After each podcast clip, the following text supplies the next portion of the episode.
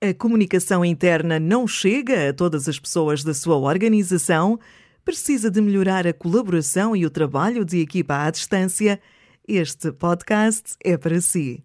Podcast Quemol, uma visão prática e independente sobre intranets e plataformas sociais corporativas.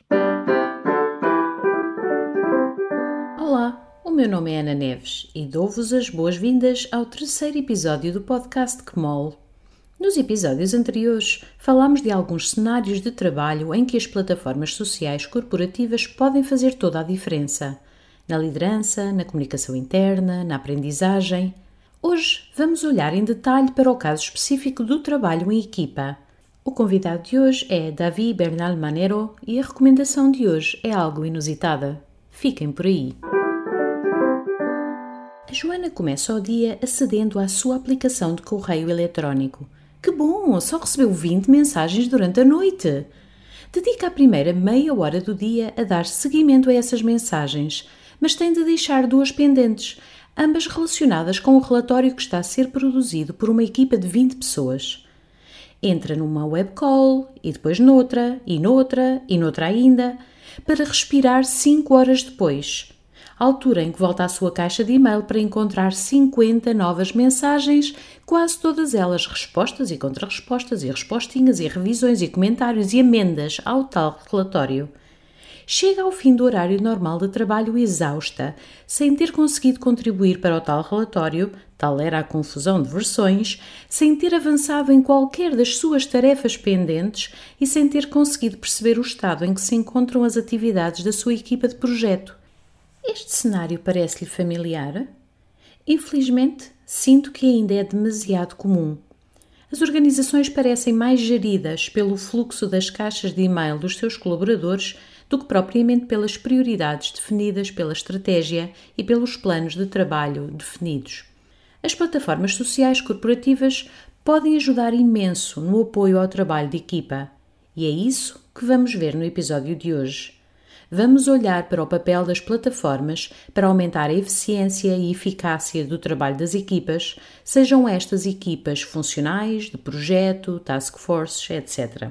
O meu convidado de hoje é Davi Bernal Manero, Digital Employee Experience Leader na Raona. Perguntei-lhe de que forma é que as plataformas sociais corporativas contribuem para a melhoria do trabalho em equipa. Vamos ouvir a resposta dele em castelhano, no auricular direito, e no esquerdo, a tradução em português. Na tradicional forma de trabalho em equipa, as empresas acostumaram-se a usar ferramentas inadequadas como, por exemplo, o correio eletrónico. É um problema bastante geracional, já que os boomers ou a geração X, no meu caso, aprendemos a trabalhar com o e-mail e essa tem sido até agora a nova ferramenta de colaboração e comunicação e, por isso, temos a sensação de que estamos a trabalhar, de que é a porta para iniciar o nosso dia de trabalho. Atualmente, as novas ferramentas sociais corporativas orientam o seu funcionamento a ajudar as equipas de trabalho a colaborar de forma muito mais eficiente, combinando a comunicação e a partilha de conteúdos. Independentemente de qual seja a ferramenta que dá suporte à colaboração, as funcionalidades deste tipo de ferramentas estão a provocar uma mudança na mentalidade dos colaboradores e das equipas de trabalho. Eu, pessoalmente, destacaria entre essas funcionalidades estas três que, para mim, são fundamentais. Convite ao conteúdo colaborativo.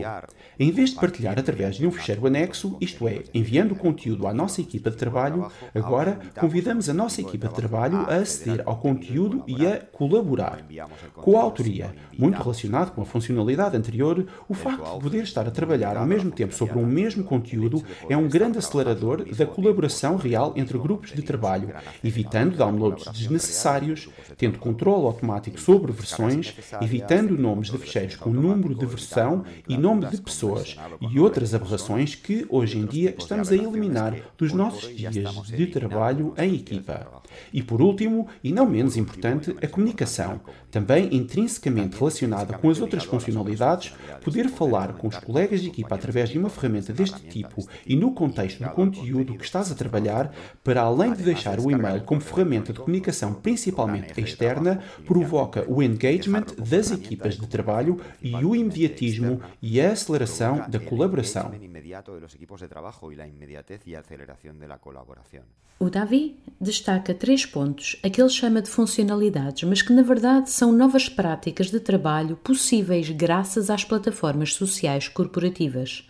Levar as pessoas ao conteúdo e não o conteúdo às pessoas, coedição de documentos e comunicação mais transparente são cenários de utilização que, não sendo exclusivos do trabalho em equipa, fazem parte do dia a dia das equipas e estão na base de grande parte do trabalho realizado em equipa.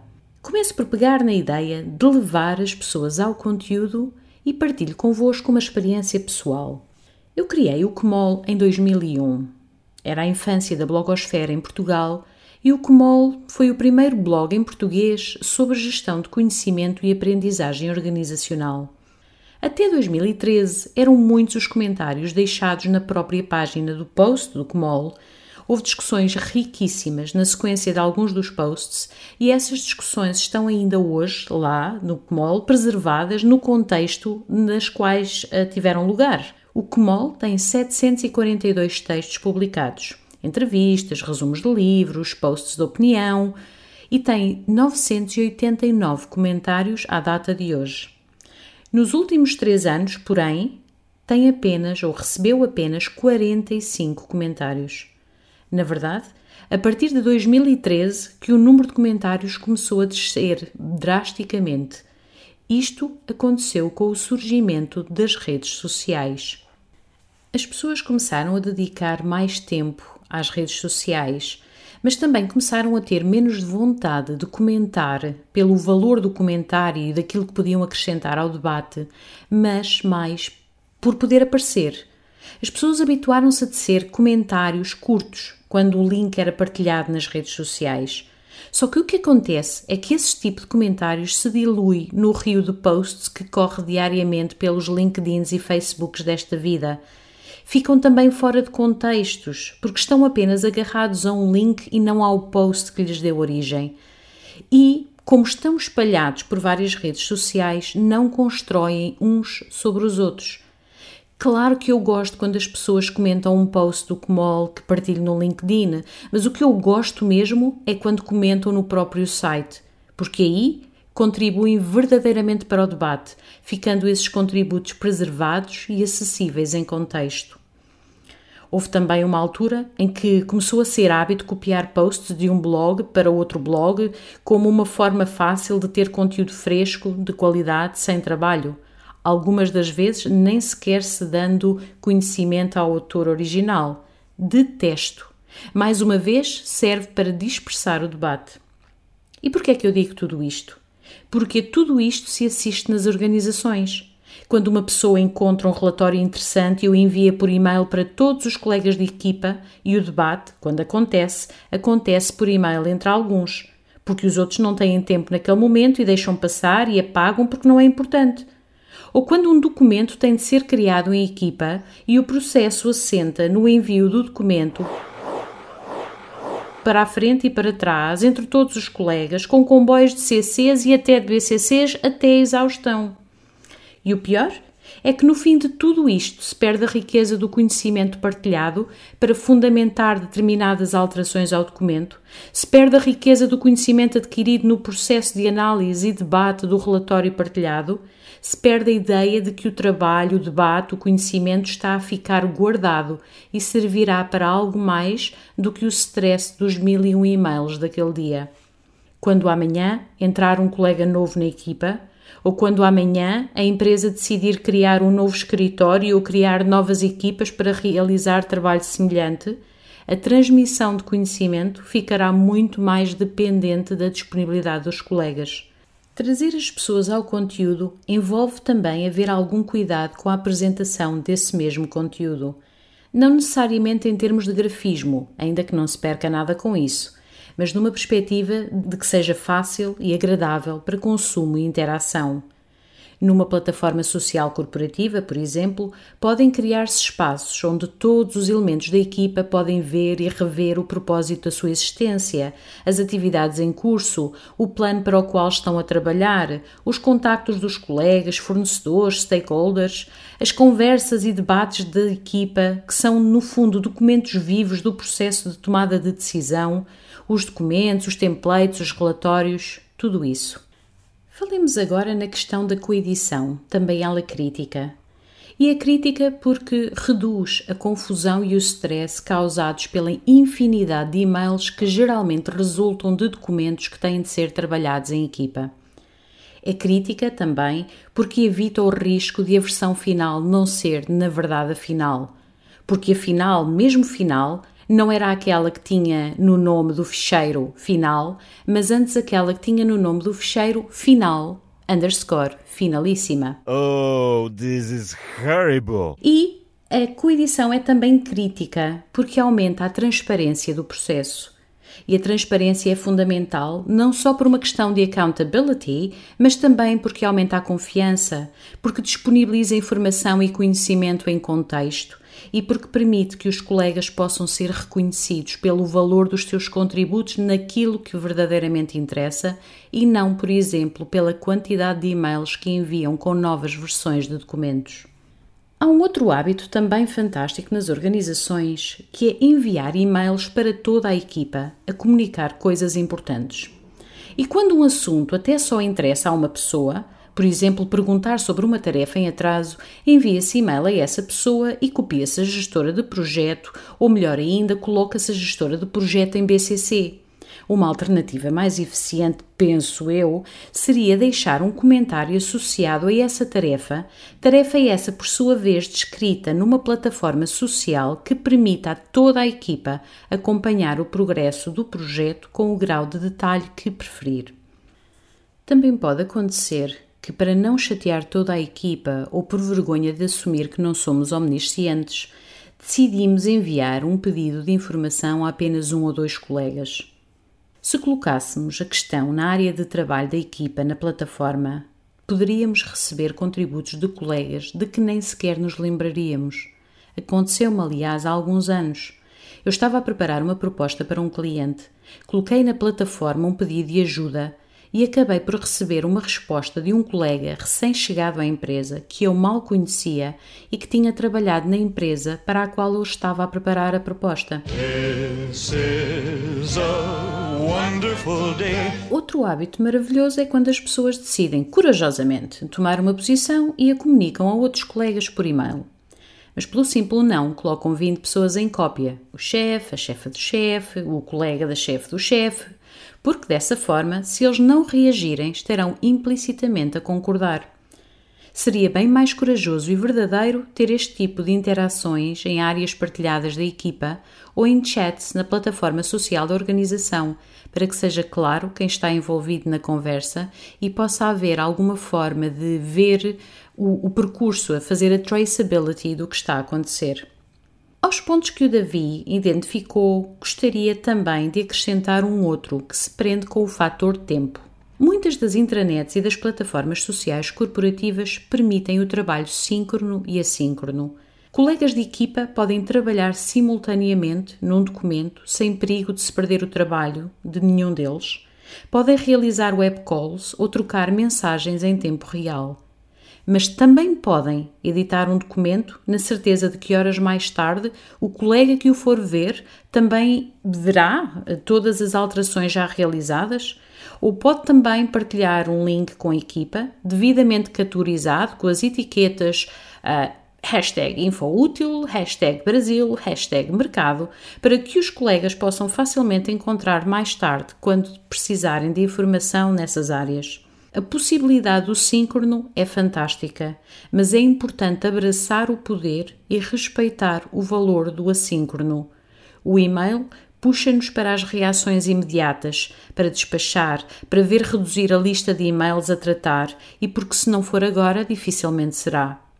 As plataformas sociais dão-nos mais espaço para respondermos com mais calma, de forma mais ponderada, mais rica, que acrescenta mais valor Podemos marcar um post para ver mais tarde, podemos adicionar um artigo à lista de favoritos. Podemos dar-nos tempo para reagir. Em jeito de conclusão, Davi disse ainda: Estamos num momento em que, apoiados pelas novas tecnologias, devemos começar a mudar o nosso mindset para nos adaptarmos e evoluirmos e atrair e reter o talento das novas gerações acostumadas a trabalhar de uma forma muito mais ágil. Ainda que haja desafios muito gravados no ADN laboral, temos de começar a questionar-nos sobre que conteúdo é privado e público dentro da organização, porque esta classificação também se pode converter num obstáculo para o conhecimento e para a colaboração empresarial. Estamos perante grandes desafios para mentes abertas com vontade de evoluir. O trabalho de equipa parece ser visto como ter reuniões, enviar e-mails e produzir documentos. Penso que a ideia a reter deste episódio é de que há formas melhores de trabalhar em equipa.